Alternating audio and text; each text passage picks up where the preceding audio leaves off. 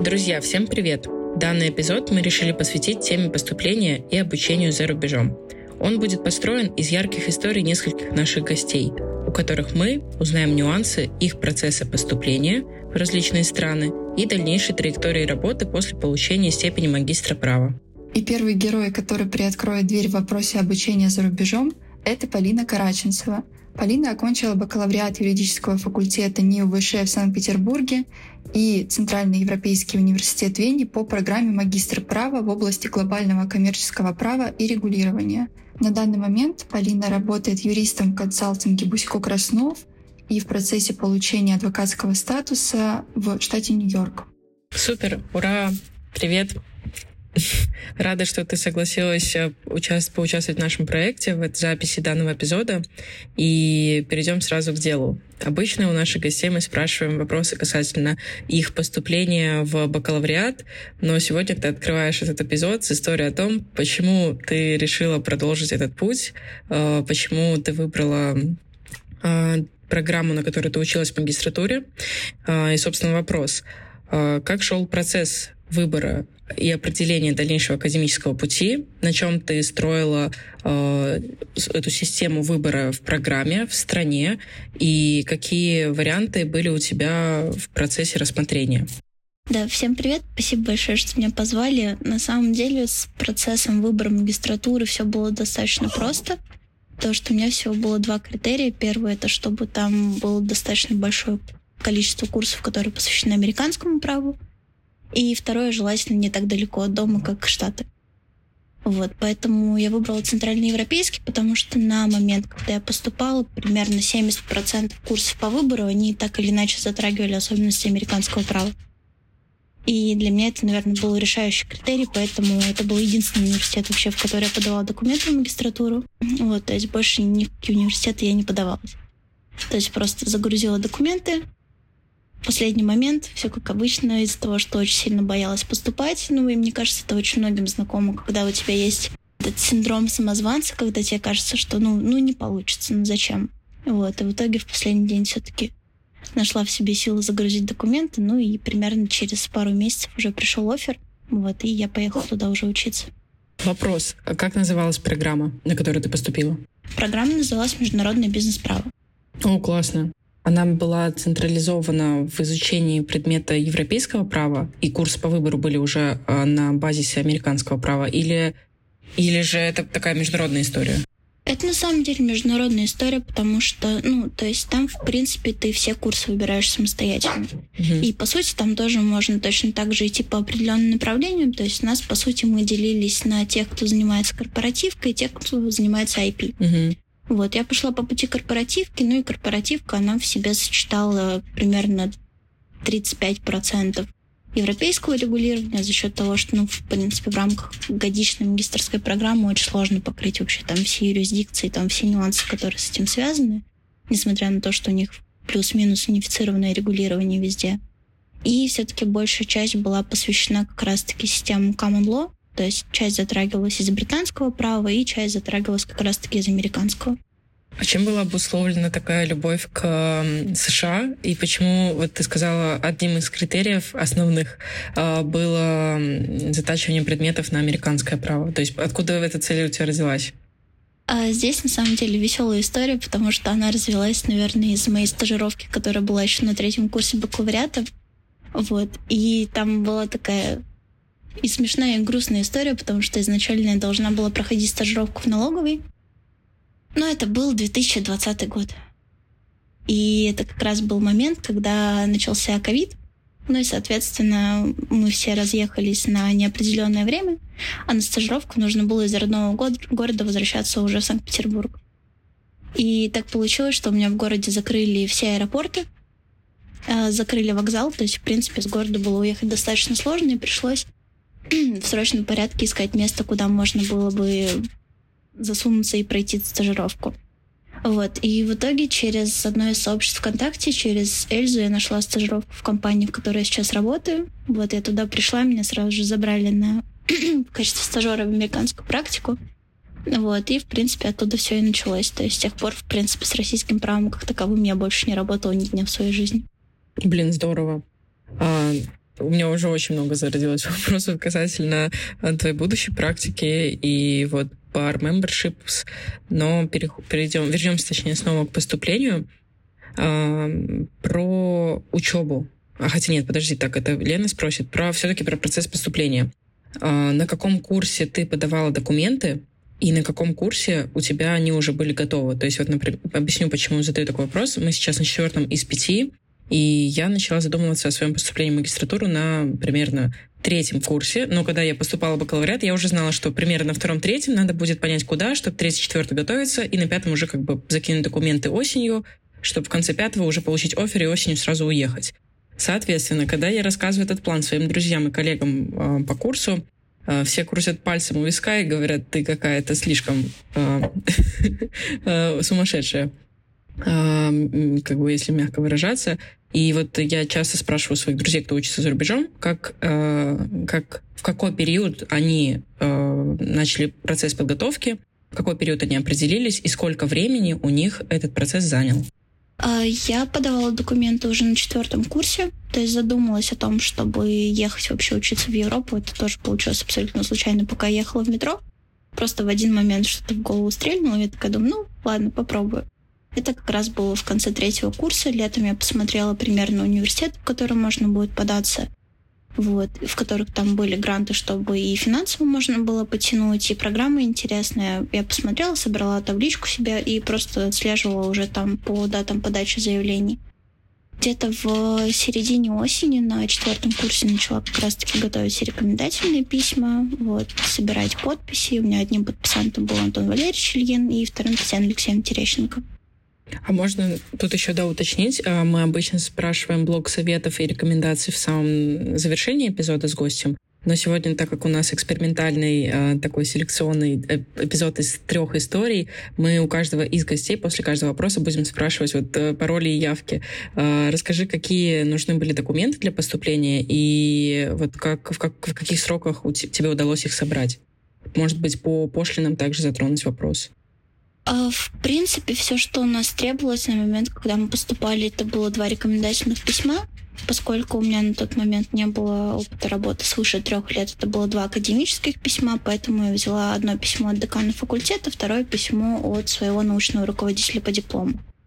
Вот, потом, помимо этого, нам нужно было написать два эссе. Одно как раз-таки, которое относится к корпоративному праву, и одно, которое относится к IP.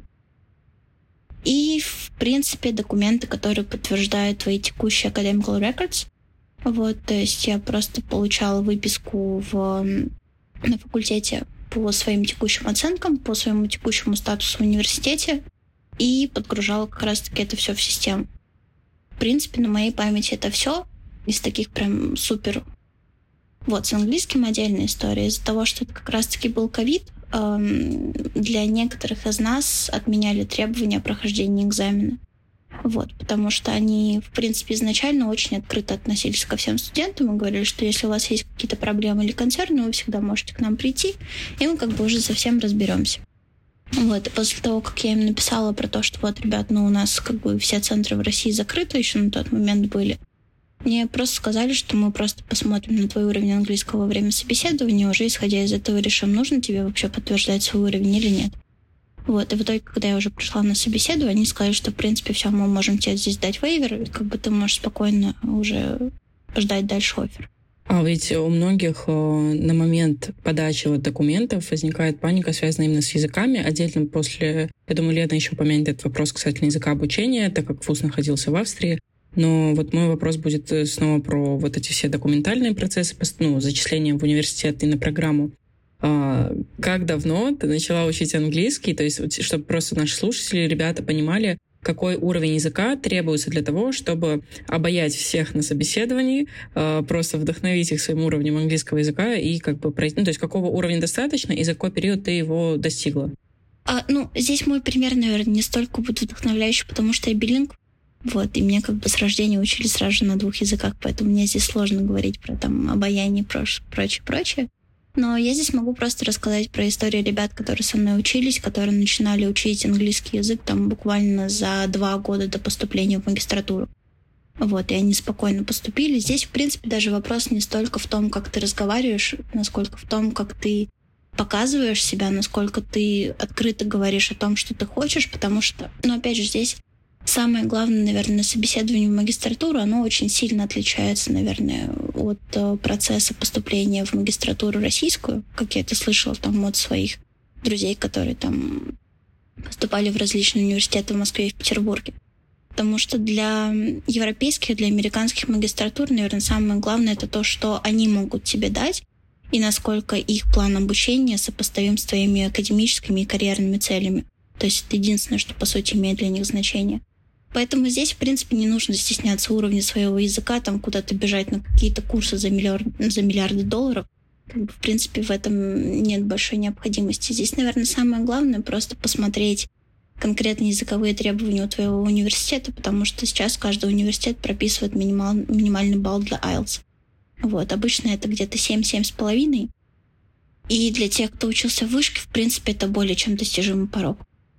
Вот, главное просто собраться, не волноваться и показать себя настолько хорошо, насколько ты можешь. Mm, согласна.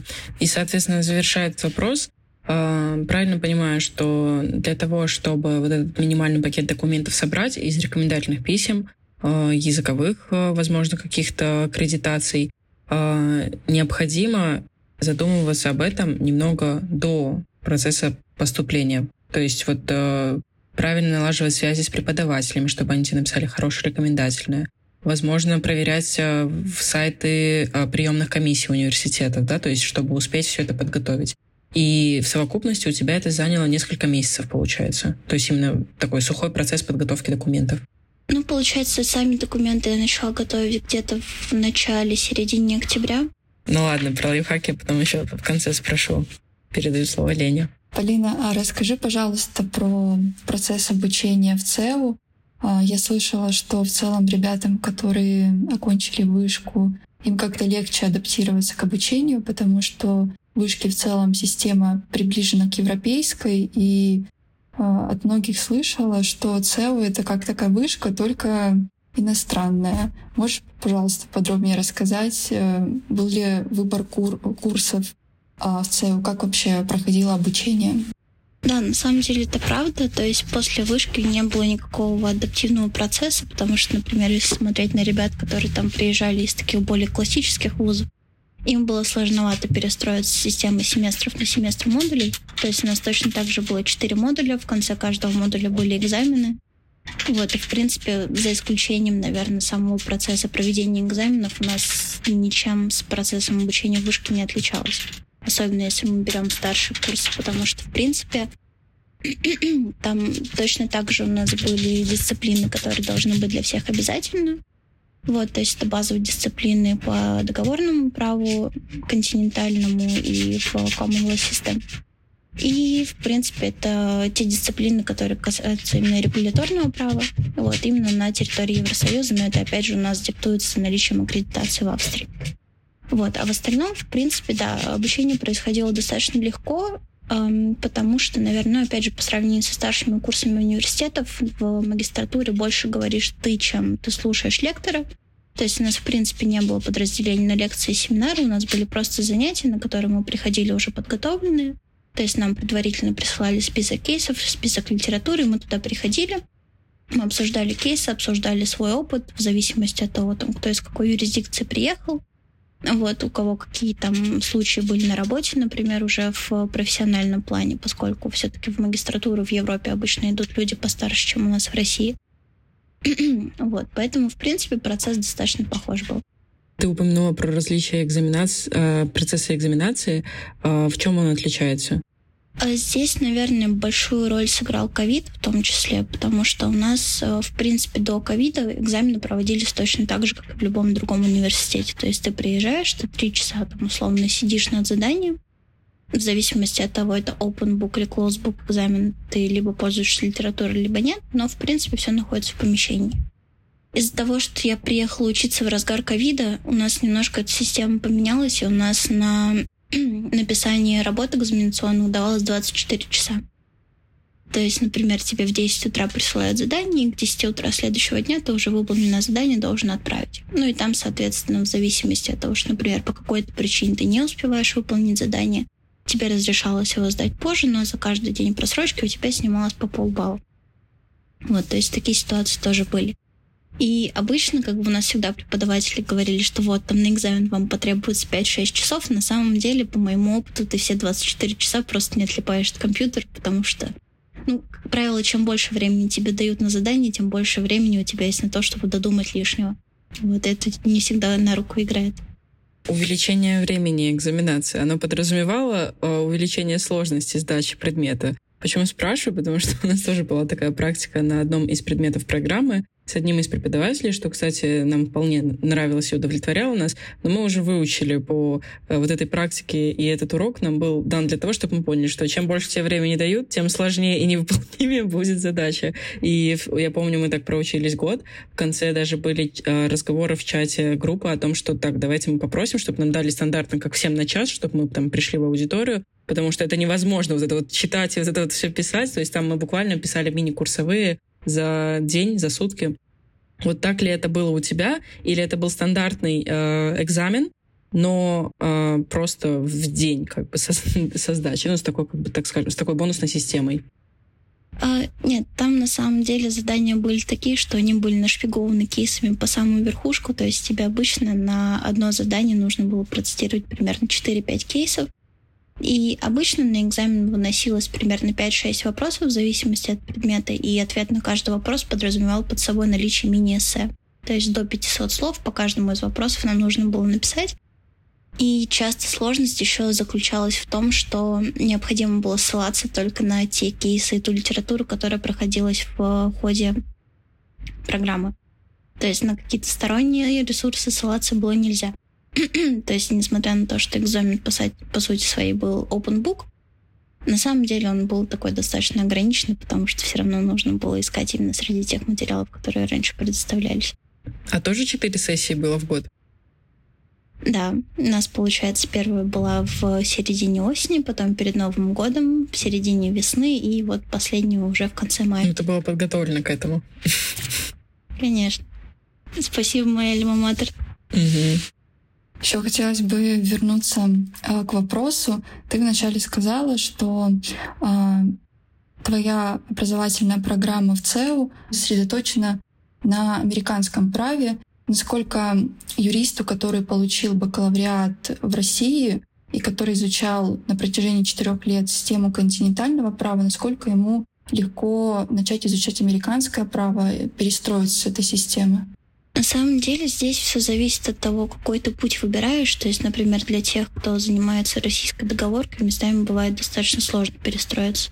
Если, например, тем или иным образом человек вовлечен в международное право, там, например, участвует в каких-то конкурсах международных, которые так или иначе какие-то, например, кейсы или литература попадает из common system, то в таком случае перестроиться немножко проще. Но, наверное, то, что для меня было самым забавным, это узнать про то, как работает э, система американских судов. Например, про то, что решение суда в Америке пишет не судья, а пишет адвокат, представляющий одну из сторон. И судья просто подписывает ту версию решения, которую он считает правильной. Вот, для меня это было открытием. То есть к этому тоже нужно было время, чтобы привыкнуть. А так, в остальном, в принципе, не так сложно, если у тебя открытый разум, если ты готов воспринимать то, что помимо условно континентальной системы существует что-то еще, в принципе, никаких проблем нет. А, я правильно понимаю, что у тебя уже была на тот момент практика? Я, получается, поехала в магистратуру, у меня было уже полтора года работы в американской практике вообще волшебно. То есть отсюда мы можем сразу сделать вывод э, и подсказать ребятам, что э, чем больше они охватят в период обучения каких-то различных, ну, то есть потрогают различные сферы права через практику, тем легче им будет в дальнейшем процессе обучения. И, собственно, для тебя это сыграло решающей ролью в процессе выбора, да, твоего дальнейшего академического пути. Ну да, да, потому что как раз-таки возможность погрузиться во все и сразу, пока у тебя еще есть условно достаточное количество времени на то, чтобы поменять карьерный путь, это очень важно, чем, например, когда там люди работают по 25 лет в одной сфере, а потом они понимают, что они эту сферу терпеть не могут, и им интересно на самом деле что-то другое. Круто. Поэтому пока есть возможность стажировок, там даже та же самая там, учебная производственная практика на третьем-четвертом курсе, надо этим пользоваться и по возможности не засиживаться на одном месте, если оно там кажется, что это не твое, а просто идти пробоваться в разные места, пробовать разные отрасли, разные направления и там уже смотреть, что тебе больше понравится. Wonderful. А, а что больше всего понравилось в обучении и что наоборот не понравилось? Какие плюсы и минусы учебы? Наверное, один из самых главных плюсов магистрской программы это то, что у университета есть такая политика, что они не берут на программу больше двух человек из одной страны для того, чтобы обеспечить um, cultural... Типа exchange experience? Да, чтобы как раз-таки ага. именно в культурном плане совпадали в одной группе люди из разных стран, из разных континентов. И это, наверное, было самое классное, потому что в момент, когда, например, мы уже переходим к обсуждению какого-то персонального опыта, в этот момент как раз-таки вступает в силу опыт ребят, кто там работает в консалтинге, например, в Грузии, кто-то работал в консалтинге в Венгрии, у кого-то своя юридическая фирма.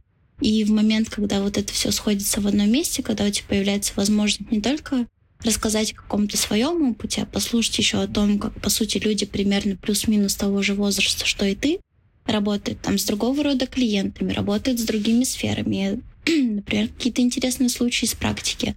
Вот это, наверное, было самое классное вообще, в принципе, за всю историю обучения. Это как раз-таки комьюнити, которое строится именно на образовательной базе. А минусы какие есть? Про минусы на самом деле сложно говорить, потому что, в принципе, как и в вышке со стороны факультета всегда была очень большая поддержка, вне зависимости от того, что происходило.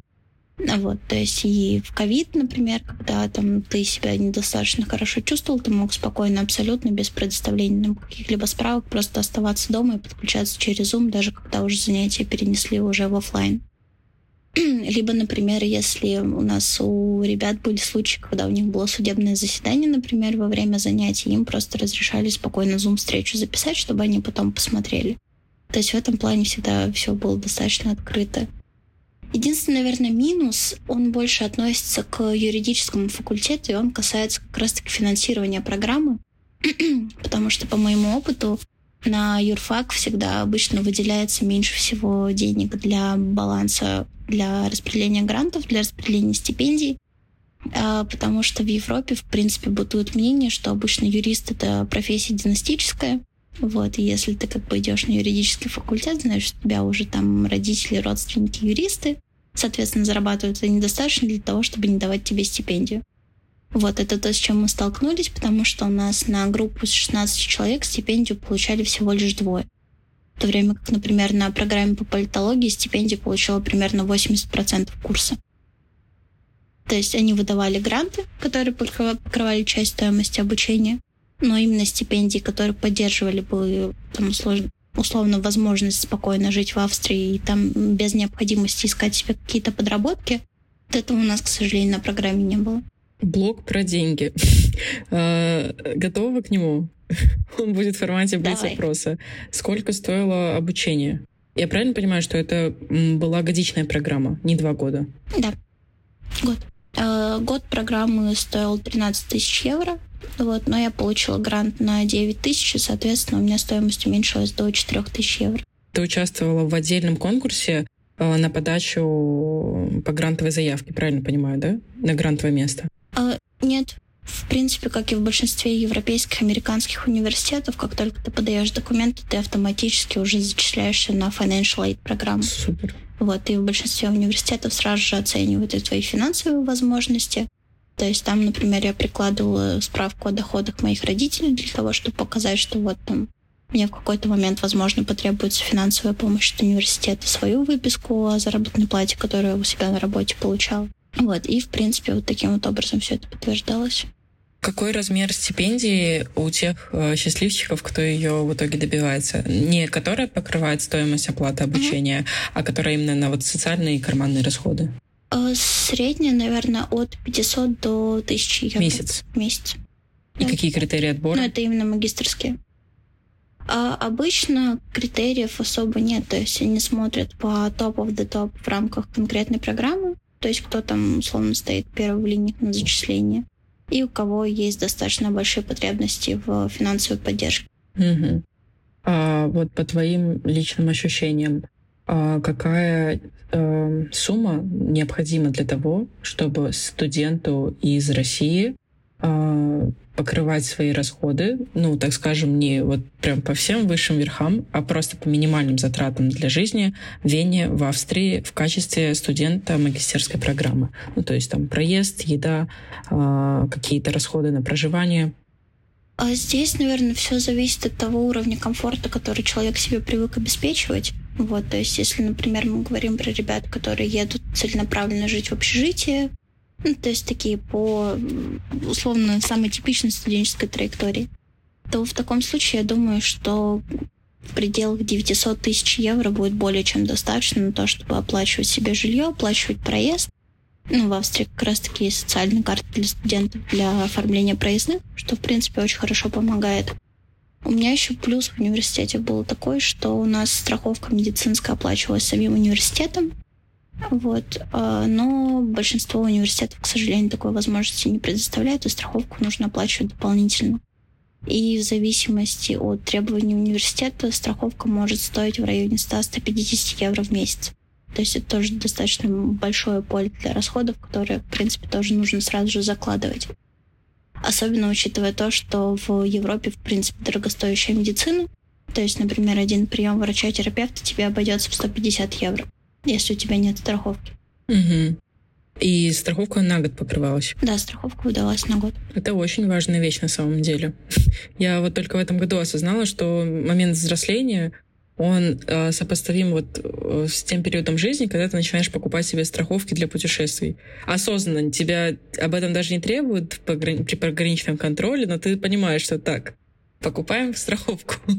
И я столкнулась с этим в этом году дважды. Я подумала, что ну все, мы, Ян, уже стареем.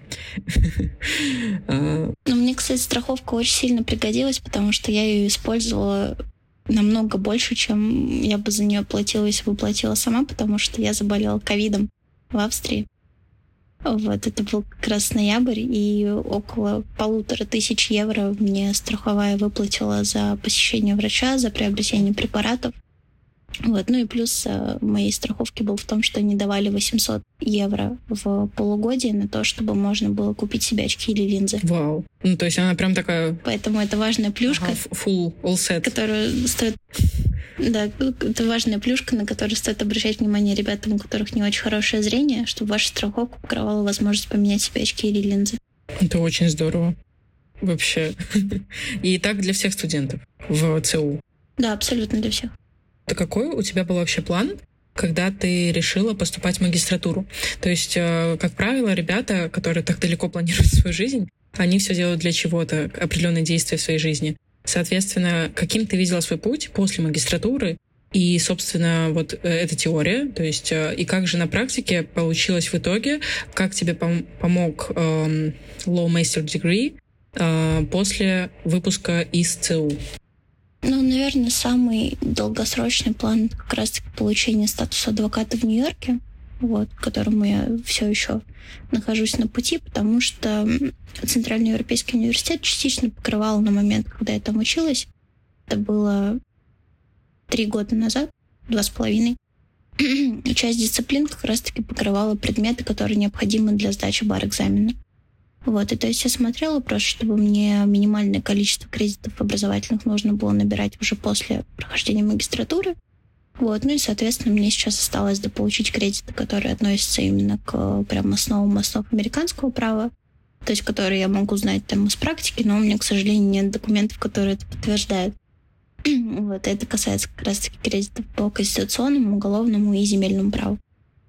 Вот, то есть все остальное у меня уже моей магистратуры покрывается. И когда ты поступала, ты вот изначально знала, что после диплома ты будешь подаваться на сдачу квалификации на получение лицензии в Нью-Йорке? Здорово. Какая то крутая. То есть изначально у меня был какой-то план, я его придерживалась. А он у тебя сформировался за счет стажировки? Ну, уже полноценной работы? Ну, в принципе, оттуда все пошло потому что я поняла, что мне это супер сильно нравится. Мне нравится заниматься там теми вещами, которые я сейчас занимаюсь. Это разные инвестиционные сделки, это с, работа с стартапами. То есть все супер интересно, но для большинства вещей, которые практикуются обычно юристами в американском праве, они требуют как раз-таки наличия статуса. Да, и последний тут такой теневой вопрос, который отражается от предыдущего. А, у тебя, соответственно, диплом позволяет получить, э, это для всех наших слушателей, кто сейчас так же, как я, уже начинает открывать страничку различных университетов в Европе и планировать свое будущее. А, то есть в перспективе а, диплом LLM а, позволяет в любой стране или не в любой получить э, степень, не степень, сейчас по-другому переформулирую, получить э, возможность Практики. Да. И, или же это исключительно вот э, связано с программой, которую ты выбирала для того, чтобы в дальнейшем этот статус получить? Здесь на самом деле все зависит от сферы, наверное, в которой направлена программа. Вот, потому что, например, на нашей программе ее было достаточно, чтобы идти на стажировки в разные юридические фирмы. То есть у меня однокурсница, например, пошла на стажировку в Бейкер Маккензи, учась при этом до этого в университете в Узбекистане. Вот, то есть для уровня стажировки степени ЛМ достаточно. Но, к сожалению, без э, должного образования именно базового, то есть без бакалавриата, сразу же идти на какие-то более высокие степени, там, например, переходить сразу же на associate, это достаточно сложно. И это возможно только прям совсем в маленьких юридических фирмах, которые там готовы гнаться за талантами. А так, в принципе, да, степень LLM на самом деле открывает много дверей, именно как возможность для дальнейшего роста. То есть на степени LLM не заканчивается карьерный путь, потому что ну, так или иначе в некоторых моментах она, наоборот, становится первой ступенькой на пути, условно, к какому-то карьерному росту. Тут у меня сразу отпал вопрос, который хотел спросить про студентов из России, потому что, ну, и так понятно, что главное качество диплома, а не страна происхождения, правильно? То есть я, я вот не чувствую, что ну, да. закрылись какие-то горизонты для студентов, выпускников из российских вузов в данное время. Студенческие визы выдают, с этим все хорошо. Но здесь, на самом деле, с российскими студентами еще все зависит от того, в какую организацию ты подаешься, потому что так или иначе например, в какие-то государственные структуры гораздо сложнее попасть, либо в структуры с большой долей государственного участия, если мы там говорим про какие-то предприятия. Вопрос больше был про поступление, потому что ходит миф вот с 22 года о том, что все для российских студентов, выпускников э, закрылись вообще все возможные э, ну, варианты подачи на магистратуру в Европе и все такое. И, собственно, отчасти ради этого, ради разрушения этого мифа мы записываем этот эпизод, чтобы упростить, ну, знаешь, вдохновить их и придать им немножечко так, э, встряхнуть их э, крылья и дать им немного веры в то, что вот люди делают, и вы тоже сможете сделать. Если есть желание, если есть голова на плечах, то можно поступить хоть куда угодно. Да, согласна. Хелен? Возвращаемся к э, получению статуса баристера. Расскажи про э, процесс э, получения, что для этого нужно. Сам по себе процесс будет отличаться для тех, кто заканчивал магистратуры, условно, на базе континентального права и для тех, кто заканчивал Common Law System.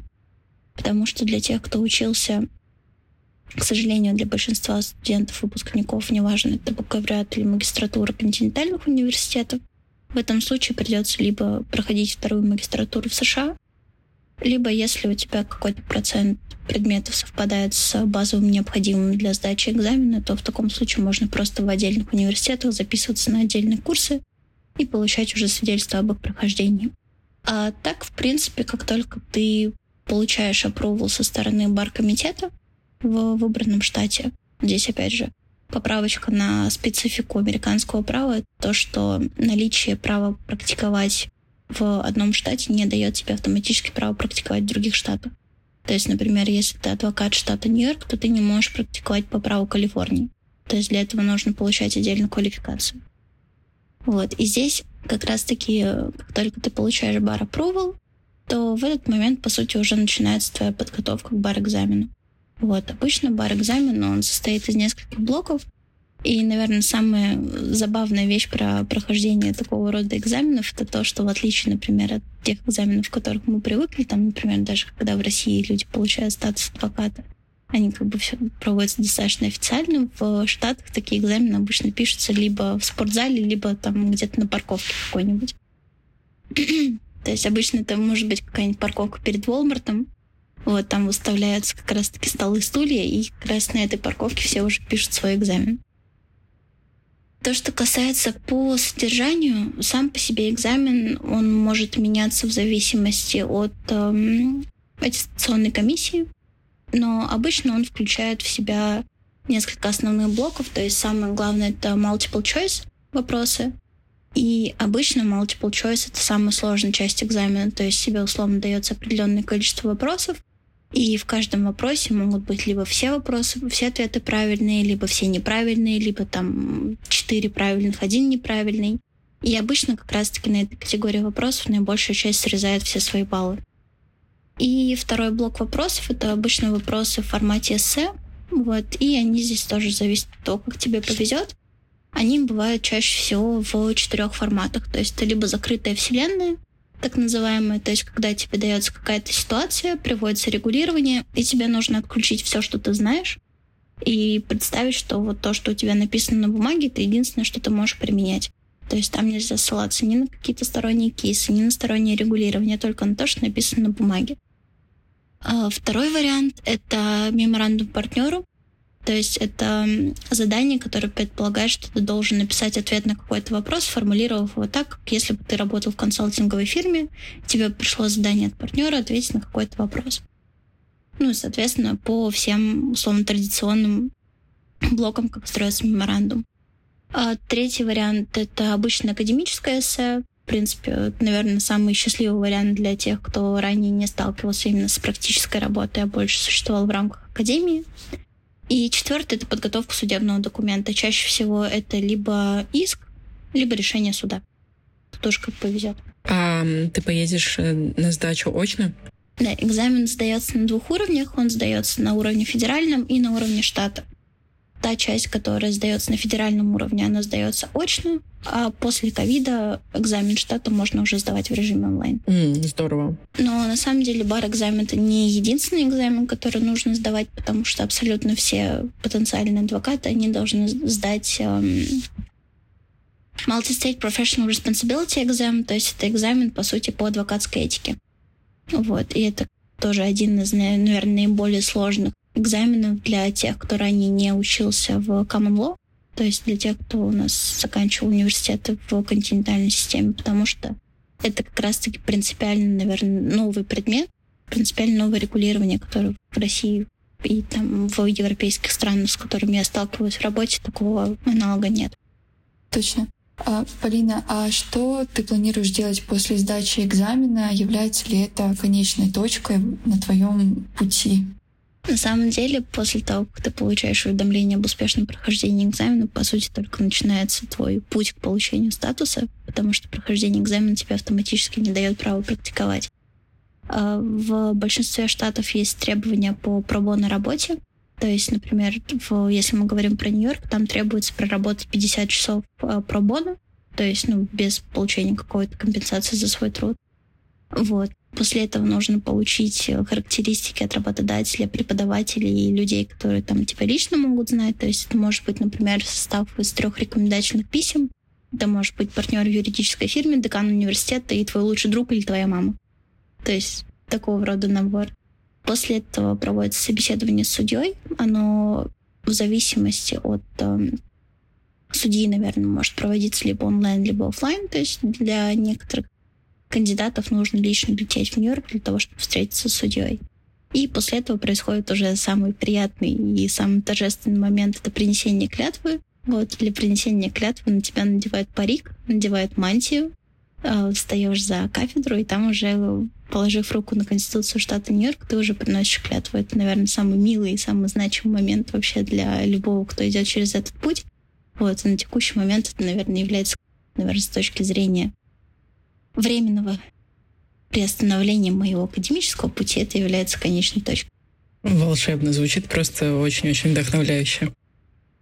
Лен, задашь финальный вопрос? Да, наш финальный и немного видоизмененный вопрос. Почему стоит изучать право? Это интересно. Это не дает мозгу закостенеть, потому что так или иначе в разные моменты времени тебя перетягивает из разных ситуаций в другие ситуации. То есть, например, в один день ты можешь заниматься инвестиционной сделкой, в другой день там у тебя возникают какие-то проблемы в корпоративном праве, ты идешь их решать. И, во-первых, это защитит твой мозг от деменции в дальнейшей перспективе. Мои большие надежды на это. Вот, в принципе, это очень интересно. Это достаточно хорошо помогает тебе самому жить, потому что гораздо проще читать мелкий шрифт в любых договорах самому, чем потом платить сотни тысяч долларов другим людям за то, что ты неправильно что-то прочитал. И, наверное, больше у тебя появляется какого-то обзора на мир, особенно если ты международный юрист, ты получаешь возможность соприкоснуться с другими культурами, с другими правопорядками, понять, как это все работает. И на уровне общего развития это очень хорошо помогает понять других людей. Угу. Так. Здорово. Спасибо, спасибо большое. большое. Друзья, спасибо, что вы с нами. Полина, спасибо тебе огромнейшее, что ты поделилась своей историей, что ты согласилась на запись этого подкаста. Нам было очень-очень интересно, и я думаю, что все наши гости сегодня при прослушивании этого эпизода невероятно э, вдохновились и уже сейчас э, готовят свои... Ладно, мы просто, просто остановим, остановимся на вдохновились, потому что среди нас могут быть слушатели, которые уже выпускники мы LLM. Ребят, спасибо вам большое, что меня позвали. Вот я очень рада была с вами пообщаться. И, наверное, последнее, что я хочу сказать ребятам, которые будут это слушать. Пробуйте, и все получится. Это самое главное, не опускать руки и верить в себя.